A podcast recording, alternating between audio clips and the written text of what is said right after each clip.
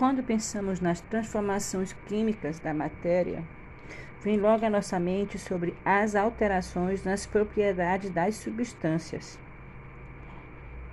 Nas transformações químicas, também denominadas reações químicas, ocorre a transformação de novos produtos originados a partir de substâncias que foram submetidas a alterações das suas características iniciais. Elas são chamadas de reagentes. Essas reações podem ocorrer por meio de diversos fatores. Um deles pode ser a ação do calor. Quando ocorre é, originadas pelo calor, são chamadas de termólises. Por influência da luz, são chamadas fotólises. Ou por influências mecânicas, como por exemplo a corrente elétrica, são chamadas de eletrólise. Boa parte das transformações químicas podem facilmente serem percebidas através de aspectos físicos e estruturais que as substâncias demonstram. Após sofrer uma reação química, geralmente elas vão mudar de cor, pode ocorrer variações de temperatura, ou vai esfriar ou vai aquecer, desprendimento ou liberação de gases, formação de um elemento sólido ou ainda o surgimento de chamas, até a carbonização de uma substância específica. Um exemplo desses é quando você coloca um pouco de cloreto de sódio ou sal de cozinha em meio à chama do fogão. Você vai notar que com uma pinça e um chumaço de algodão, você coloca no sal e ao aproximar a chama do fogo, a labareda vai ficar amarelo. A coloração fica amarelada, que é o espectro responsável, é, condizente com a cor do elemento químico sódio. Tá? Que, de acordo com Bohr, os elementos químicos absorvem energia, eles são excitados com essa absorção, eles pulam de uma camada eletrônica mais baixa para uma camada mais alta. Ao perder essa energia, novamente ele volta para a camada anterior e libera essa energia na forma de fótons. Certo? Um outro exemplo de reação, se você utilizar, por exemplo, em laboratório, sob todo cuidado, com auxílio do professor, e adicionar é, ao açúcar algumas gotas de ácido sulfúrico. A molécula de açúcar vai desidratar totalmente e o açúcar vai ficar carbonizado, semelhante ao carvão. São transformações químicas, reações que mudaram a composição, que mudaram a estrutura intrínseca da matéria. Só tem transformação quando ocorre é, o surgimento de novos produtos a partir dos reagentes iniciais.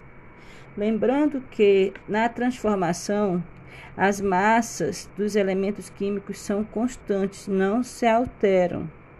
De acordo com a lei de Proust, é, Proust nas reações onde as substâncias se misturam, os reagentes no caso, para formar o produto, a proporção de massas antes e depois da reação é a mesma. O que vai mudar é a composição. Novas substâncias vão surgir a partir dali. Existem vários tipos de transformações químicas, certo? Essas transformações ocorrem por meio de fatores distintos que interferem nas propriedades dos reagentes e vão transformá-los em produtos. Podem ocorrer pela ação do calor, pela ação da corrente elétrica ou através da ação da luz. Quando isso ocorre por meio do calor, algumas substâncias, quando submetidas a um calor extremo, são transformadas em outros elementos. O cozimento de alimento é um desses exemplos. Quando o material se decompõe por causa do calor, também é outro exemplo, e são chamadas de termólise. Ok? Quando a ação é da corrente elétrica, ao processo de reação de elementos em virtude da influência da corrente elétrica, damos o nome de eletrólise. Para que ocorra a decomposição da água em hidrogênio e oxigênio, é necessário a interferência de corrente elétrica. Tá? Se tem a hidrólise, a quebra da molécula de água, vai produzir ao final gases hidrogênio e oxigênio. Seria a eletrólise.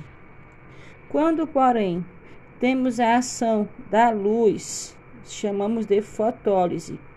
Um dos mais conhecidos exemplos de modificação dos elementos por meio da luz é a fotossíntese. Nesse processo, a água e o dióxido de carbono do ar, que é o CO2, através da luz, são transformados em oxigênio e glicose. Certo?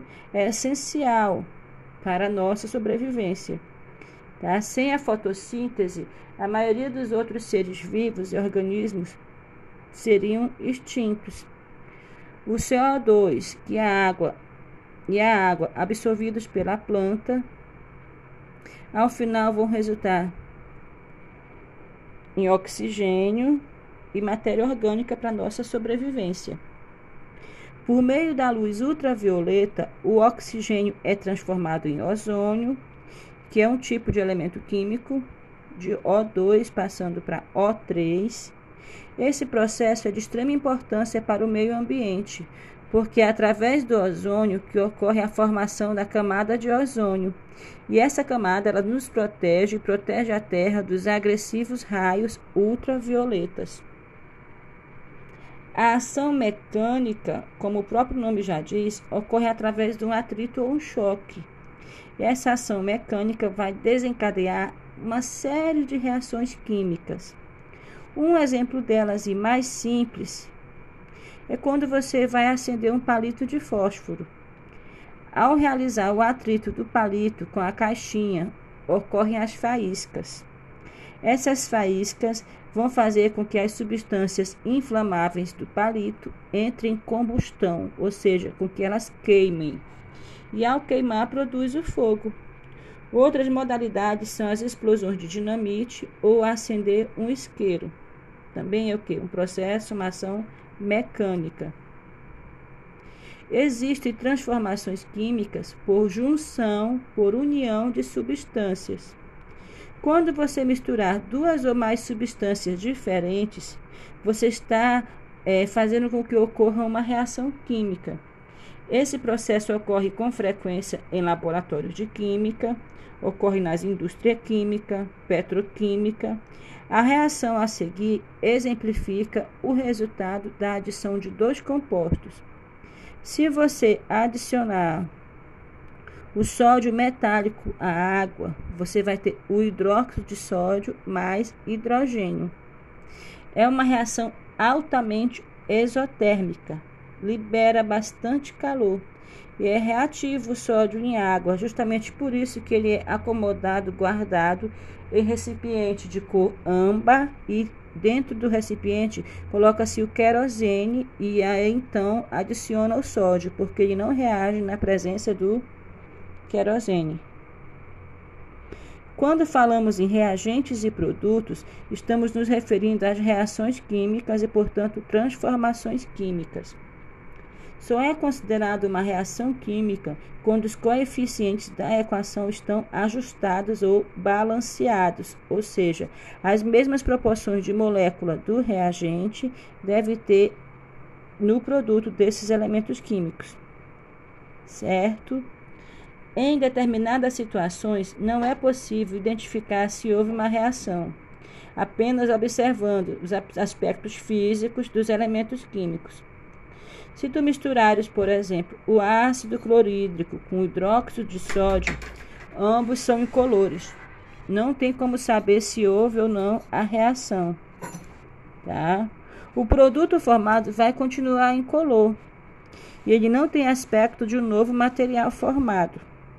Entretanto, a reação, quando existe a mistura de elementos químicos, é importante identificar quais compostos participaram do processo. As substâncias iniciais e integrantes do processo são chamados de reagentes. Já os compostos que se formam após a mistura dos novos elementos químicos são chamados de produtos. Os reagentes ficam ao primeiro membro, primeiro membro da reação, na frente da reação ao lado esquerdo. Seguido deles vem uma setinha que quer dizer que está produzindo algo, que produz a setinha. À direita, no segundo membro, temos os produtos, ou seja, o que foi formado daquela reação.